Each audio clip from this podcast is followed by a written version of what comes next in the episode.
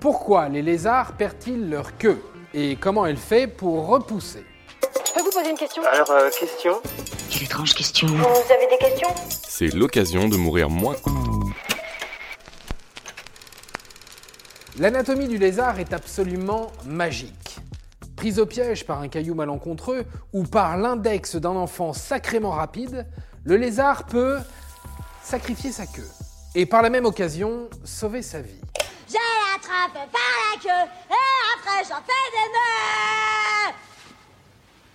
Le lézard n'est pas le seul à pouvoir agir de la sorte. L'araignée peut abandonner une patte et en sortir indemne. Les crabes peuvent s'en aller avec une pince en moins. Idem avec certains rongeurs qui peuvent se délester d'un peu de peau. Il existe même des limaces de mer qui se décapitent pour se débarrasser d'un bout de corps infesté de parasites. C'est charmant, n'est-ce pas? Cette auto-amputation porte d'ailleurs un nom barbare, c'est l'autotomie. Mais les rongeurs et le petit bout de peau, la limace de mer, tout ça, c'est bien joli. Mais chez les lézards, l'autotomie est plus spectaculaire. Qui n'a jamais vu la queue fraîchement coupée d'un lézard encore frémissante?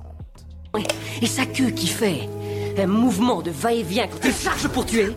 Si le lézard agit de la sorte, c'est qu'il a un but. Sacrifier sa queue, une queue qui frémit, c'est donner un peu d'occupation au prédateur pendant que le reste du lézard se carapate pour se mettre à l'abri. Alors, on se détend tout de suite. Sacrifier sa queue n'est pas le truc le plus agréable pour le lézard.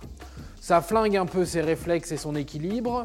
Bon, il a plus sa queue pour impressionner ses partenaires et il se déleste de graisse assez utile pour sa santé.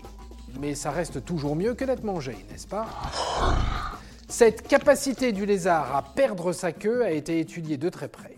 Yong Hak Song, ingénieur biomécanicien à l'université de New York à Abu Dhabi, précise le lézard doit détacher sa queue rapidement pour survivre, mais en même temps, il ne doit pas perdre sa queue trop facilement. Dr Song et ses amis ont cherché à résoudre ce paradoxe en examinant plusieurs queues fraîchement amputées. Et les résultats ont été publiés ce 17 février 2022 dans la revue Science. Les queues, à l'endroit de l'amputation, regorgent de micropores. Et à cet endroit, les segments de la queue ne se touchent que légèrement. En cas de traction, la queue tient. En cas de torsion, la structure éclate.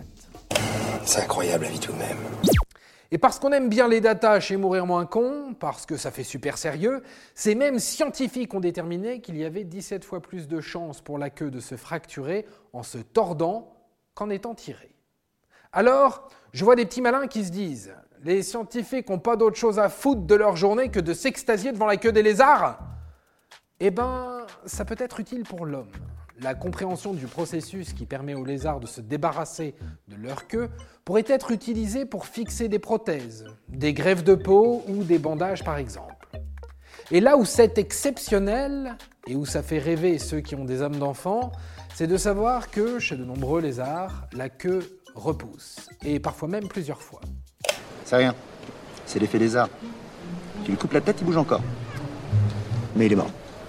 Alors, c'est assez simple ou pas à comprendre. En gros, au niveau de la fracture, un bourgeon régénératif se développe. Une molécule portant le nom de myosivérine en est responsable.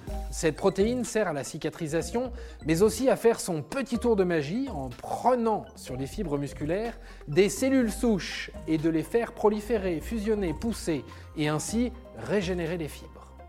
La reconstruction consiste en un tube cartilagineux et le développement des vaisseaux sanguins.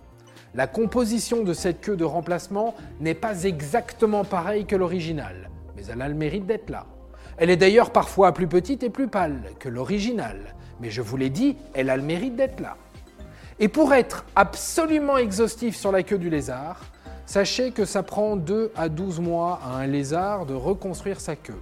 Tout dépend de l'énergie qu'il décide d'y mettre. Et la durée de vie d'un lézard dépend de son espèce, mais le lézard que l'on voit le plus souvent le long de nos murs vit 7 ans. Et voilà, maintenant, vous savez tout. Au revoir, messieurs, dames. C'est ça la puissance intellectuelle. Sapristi Avant de partir, attends, j'ai un truc à te dire. Viens découvrir notre podcast sexo, S'exposer. Deux minutes pour tout savoir sur la sexualité masculine.